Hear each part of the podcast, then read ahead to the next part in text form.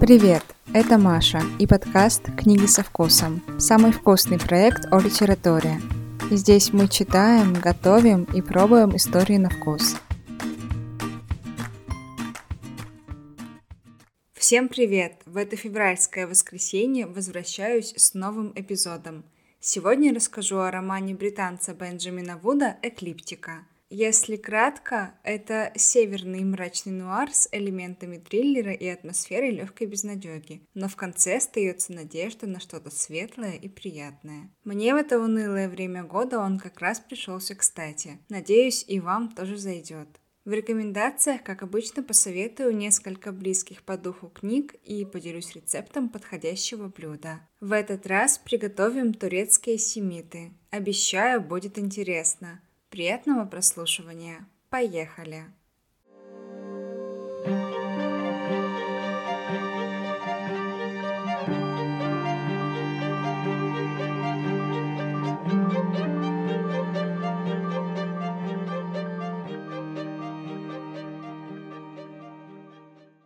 Молодой британский писатель Бенджамин Вуд полюбился и широкой аудитории, и критикам – Каждая его книга удостоена целого ряда международных наград и премий. А вот русскоязычные читатели узнали о Вуде не так давно, благодаря тексту «Станция на пути туда, где лучше». Сейчас же в переводе вышел его второй по счету роман «Эклиптика». Все романы Вуда – это истории о травме, ее последствиях и медленном исцелении. Его тексты полны нервной энергии, тревожности, психологизма и драмы – в эклиптике много напряжения, ведь погружение в непостижимое сознание другого пугает и завораживает. Немного о сюжете. Портмантел – живописное поместье на турецком острове, недалеко от Стамбула, скрытое среди сосен, отрезанное морем от большой земли и ее волнений. Люди искусства – художники, писатели, музыканты и прочее – приезжают сюда в периоды творческого кризиса в поисках воодушевления, чтобы закончить работу над брошенными проектами. Молодая художница Элспет Конрой, от лица которой ведется повествование, оказалась здесь по этой же причине. Ей прочили успех, но встреча с мстительным критиком больно ударила по самооценке.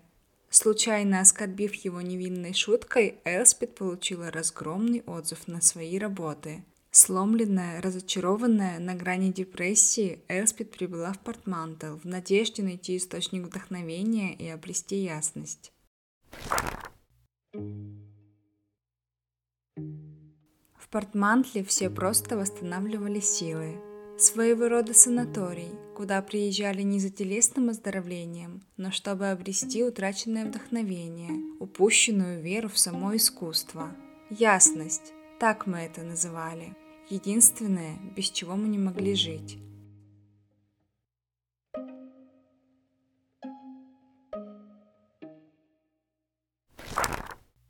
Жизнь в особняке подчиняется собственным правилам, протекает в пространстве без времени. Все часы в доме спрятаны, здесь нет дедлайнов, никто не торопит и не требует закончить работу в срок. Люди сбегают сюда от реальной жизни, меняют настоящие имена на вымышленные – отрекаются от своего прошлого и самих себя ради призрачного ощущения покоя. Обитатели дома строго чтут сложившиеся порядки.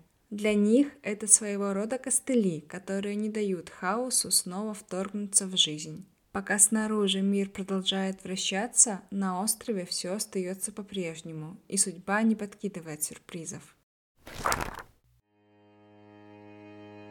Мы не знали, как давно существует Портмантел. Знали только, что многие искали здесь приюта задолго до того, как мы заявили на него свои права. Для этого он и был построен – спасать разочаровавшихся в себе художников вроде нас.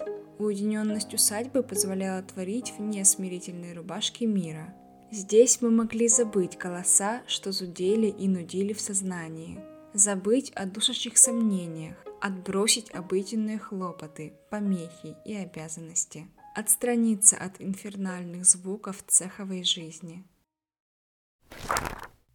Жители Портмантла делятся на две категории. Первые, таких большинство, краткосрочники. Они не задерживаются надолго. приезжают на один-два сезона и, закончив работу, покидают остров. Вторые – компания долгожителей, в числе которых оказалась и Элспет. Они остаются в особняке на несколько лет. Среди них, помимо самой Элспет, трое британских знаменитостей из мира искусства. У каждого из них свои тараканы в голове, но их объединяет творческий ступор, который настиг их на самом пике карьеры. Всем своим поведением они заявляют права на остров. Портмантл – это их прибежище. Но за этим скрывается общий страх. Они боятся признаться себе в том, что застряли в этом месте, а попытки обрести утерянное вдохновение безрезультатны. Мы не искали дружбы с краткосрочниками. Пусть трудятся и обретают ясность без нашего участия, а мы и дальше будем штурмовать свои неприступные творения. Никто из нас не желал признавать, что отделившись от остальных, мы сами провозгласили себя гениями. И из чего, конечно, следовало, что самые большие мошенники тут мы.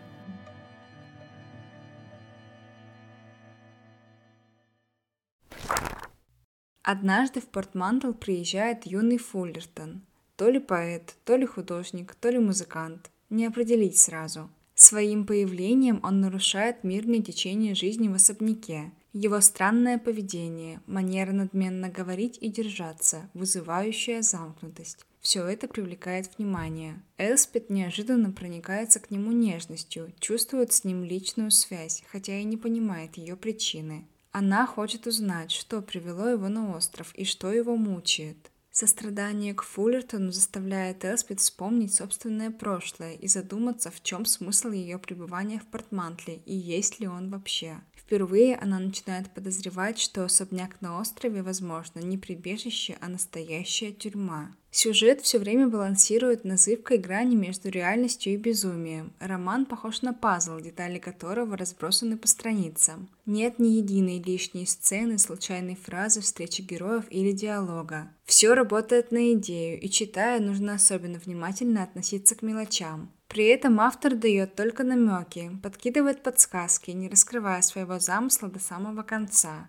Складывать кусочки пазла вместе, чтобы в конце увидеть цельную картинку – особенное удовольствие. Вот тщательно работает с языком, точно подбирает эпитеты, описывая мир глазами художника, тонко передает оттенки, полутона и текстуры. Отдельное наслаждение – искрометные диалоги и чисто британское чувство юмора, которым Вуд наделил своих персонажей. Каждый из них такая же важная деталь общего замысла. Их проблемы, истории, судьбы – все это ключи к основному вопросу эклиптики. Способен ли человек научиться жить с мучительными воспоминаниями? Роман Вуда о том, что наше настоящее не продолжение прошлого, а начало будущего, и что главное достижение человека не его успехи, а неудачи, которые он смог преодолеть, не сломавшись его готовность к новым промахам и способность принимать ошибки. Она покидает нас, посвятив долгие годы совершенствованию работы невероятной силы и глубины. Преодолев разрушительный кризис веры, она доказала свое упорство и трудолюбие. Если, как писал Рескин, все великие и прекрасные произведения искусства – результат бестрепетного созерцания тьмы, тогда она созерцала достаточно.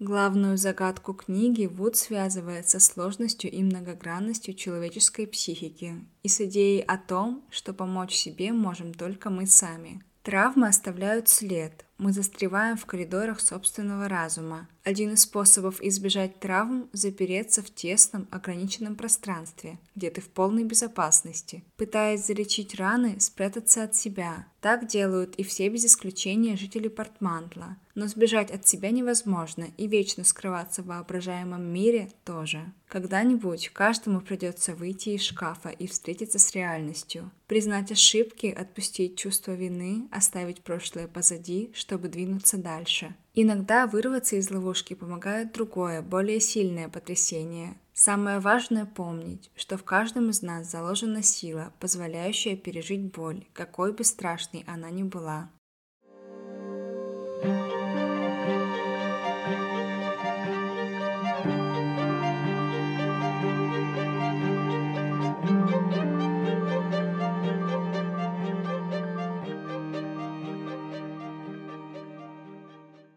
Теперь перейду к рекомендациям и посоветую несколько книг, которые можно почитать в догонку к эклиптике. Вообще, если вам понравится проза Вуда, то советую познакомиться с другими его романами. На русском пока вышла только «Станция на пути туда, где лучше», но в оригинале можно найти два других романа автора. Пока я готовилась к этому выпуску, то читала критику на эклиптику, и почти в каждой статье книгу Вуда сравнивали с «Волхвом» Джона Фауза. Приглядывалась я к ней очень давно, и для подкаста наконец решила прочитать. Антураж действительно схожий, поэтому расскажу о ней.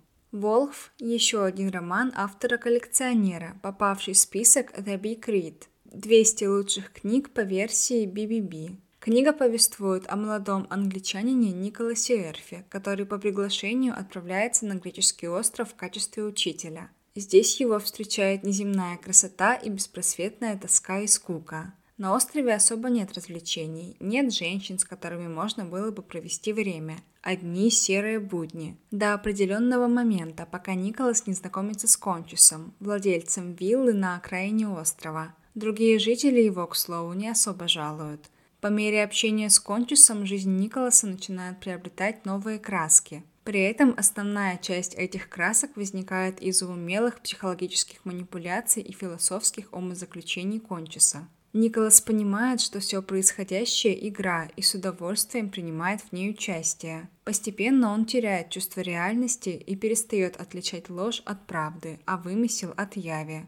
Только с огромным усилием Николасу удается распутать этот страшный иллюзорный узел и более-менее понять, что же это было и самое главное, зачем. Роман довольно плотный, напряженный, очаровывает изобилием деталей, отсылок и философских рассуждений в духе Донны Тарт. Фаус искусно сочетает реализм с элементами мистики и детектива и лаконично разбавляет все это эротическими сценами. По мне, роман достойный и хорошо зайдет после эклиптики Вуда. Если вы еще не читали, рекомендую обратить внимание. Джон Фаулс,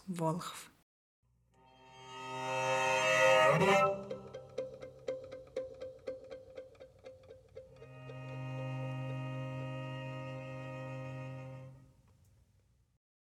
Вторая книга, которую хочу порекомендовать, это роман «Море-море» Айрис Мёрдок, самой английской писательницы 20 века. Текст представляет собой образец психологической прозы и удостоен Букеровской премии. Концепция романа – это дневниковые заметки Чарльза Эрроуби, английского режиссера, который также пробовал себя в качестве актера и драматурга, ни в чем в итоге не преуспев. С семьей тоже не сложилось. Ни одна из женщин не выдержала отношений с Чарльзом, и до детей так и не дошло. В 60 лет Эруби решил, что работы с него хватит, и нужно уходить сейчас, на пике карьеры. Купив запущенный дом у моря, он переехал и завел дневник, чтобы было чем заняться, и заодно разобрать по полочкам собственную жизнь. В своих дневниковых заметках он переосмысляет прошлое и дотошно описывает распорядок дня, вплоть до того, что ел на завтрак. И при этом, как бывший профессионал до мозга костей, даже покинув мир кино, Эруби не может отказать себе в удовольствии срежиссировать жизнь окружающих его людей в прекрасных декорациях морского пейзажа. Заметки Чарльза странные, иногда противоречивые, как и у Вуда, это такое погружение в чужое сознание, которое пугает, но в то же время заманивает. Тревожный, завораживающий текст и в целом приятное чтение, которое, как мне кажется, хорошо зайдет в дополнение к эклиптике. В общем, советую. Роман Айрис Мерток «Море-море».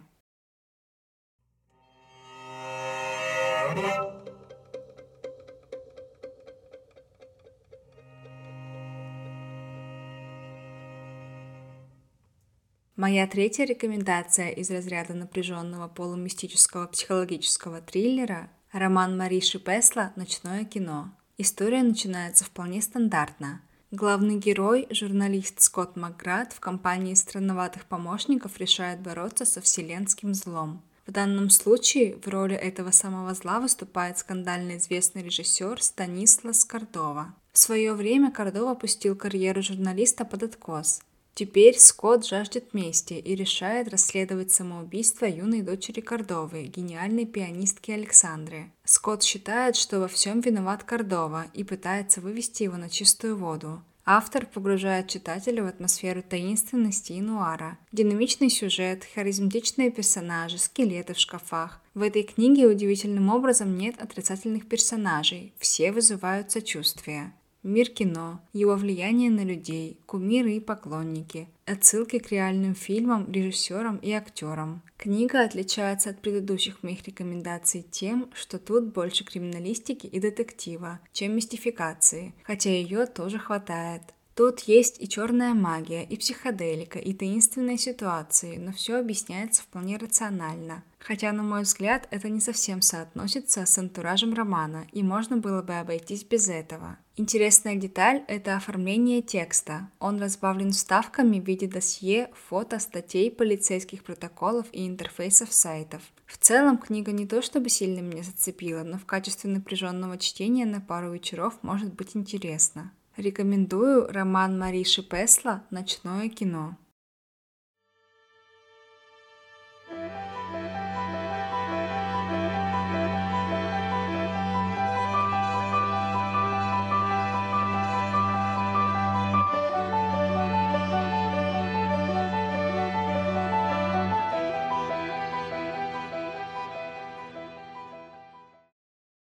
Теперь перейду к более приземленной части этого эпизода и расскажу о еде. Так как действие романа развивается в двух основных локациях, в Турции и в Великобритании, то и блюда встречаются самые разные, от английского шоколадного кекса до турецких мясных фрикаделек. Европейская еда тут самая обычная – луковый суп и суп с креветками, сэндвичи, яичница, рагу из риса и прочее. Главная героиня Элспет полностью отдала себя искусству и не слишком заботится о еде, поэтому ее рацион в основном составляет сухпайок, рыбные и мясные консервы, маринованные овощи, сухое печенье и прочее, что можно купить про запас и не заморачиваться с готовкой. Ведь искусство важнее. Вернувшись в Килберн, я расчистила место в мастерской и загрунтовала стопку холстов, таких больших, как их прежде не использовала. Нью-Йоркские наброски я приклеила на обои возле кровати, чтобы черпать из них вдохновение. Я заказала пару коробок масляных красок на дом и купила в лавке на углу сухое молоко, печенье, овощные и мясные консервы и грибной суп в банках с запасом на несколько недель. Меня снова тянуло к холсту, и я ухватилась за этот порыв.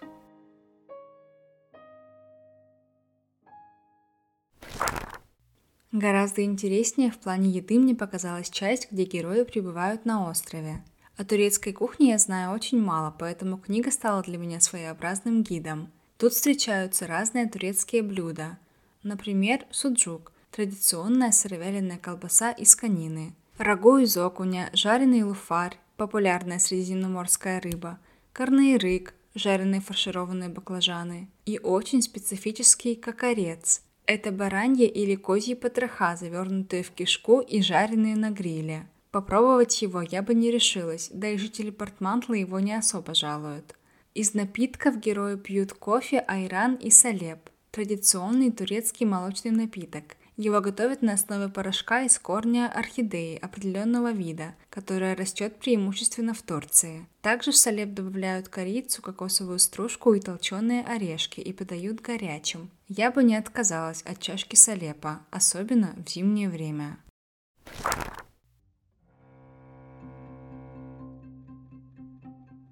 По пути мы остановились у входа в столовую, где стоял медный чан с горячим салепом.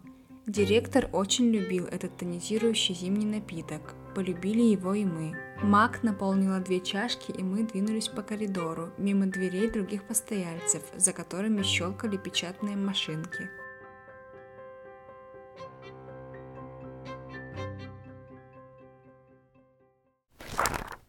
Так получилось, что в подкасте я часто рассказываю о выпечке, просто потому что очень люблю ее готовить. Поэтому сегодня снова будем печь. Качестве блюда для этого эпизода выбрала семиты – турецкие кунжутные бублики.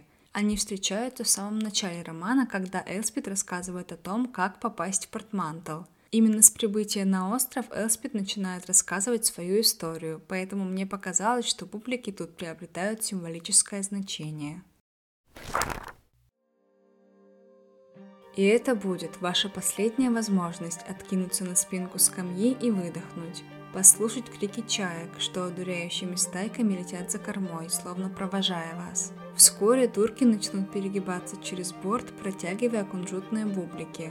Чайки будут вырывать хлеб у них из пальцев, пикируя и кликоча. И вы поймете, что чайки никакие не провожатые, а просто подхалимы и вымогатели, как и все, от кого вы пытаетесь уплыть.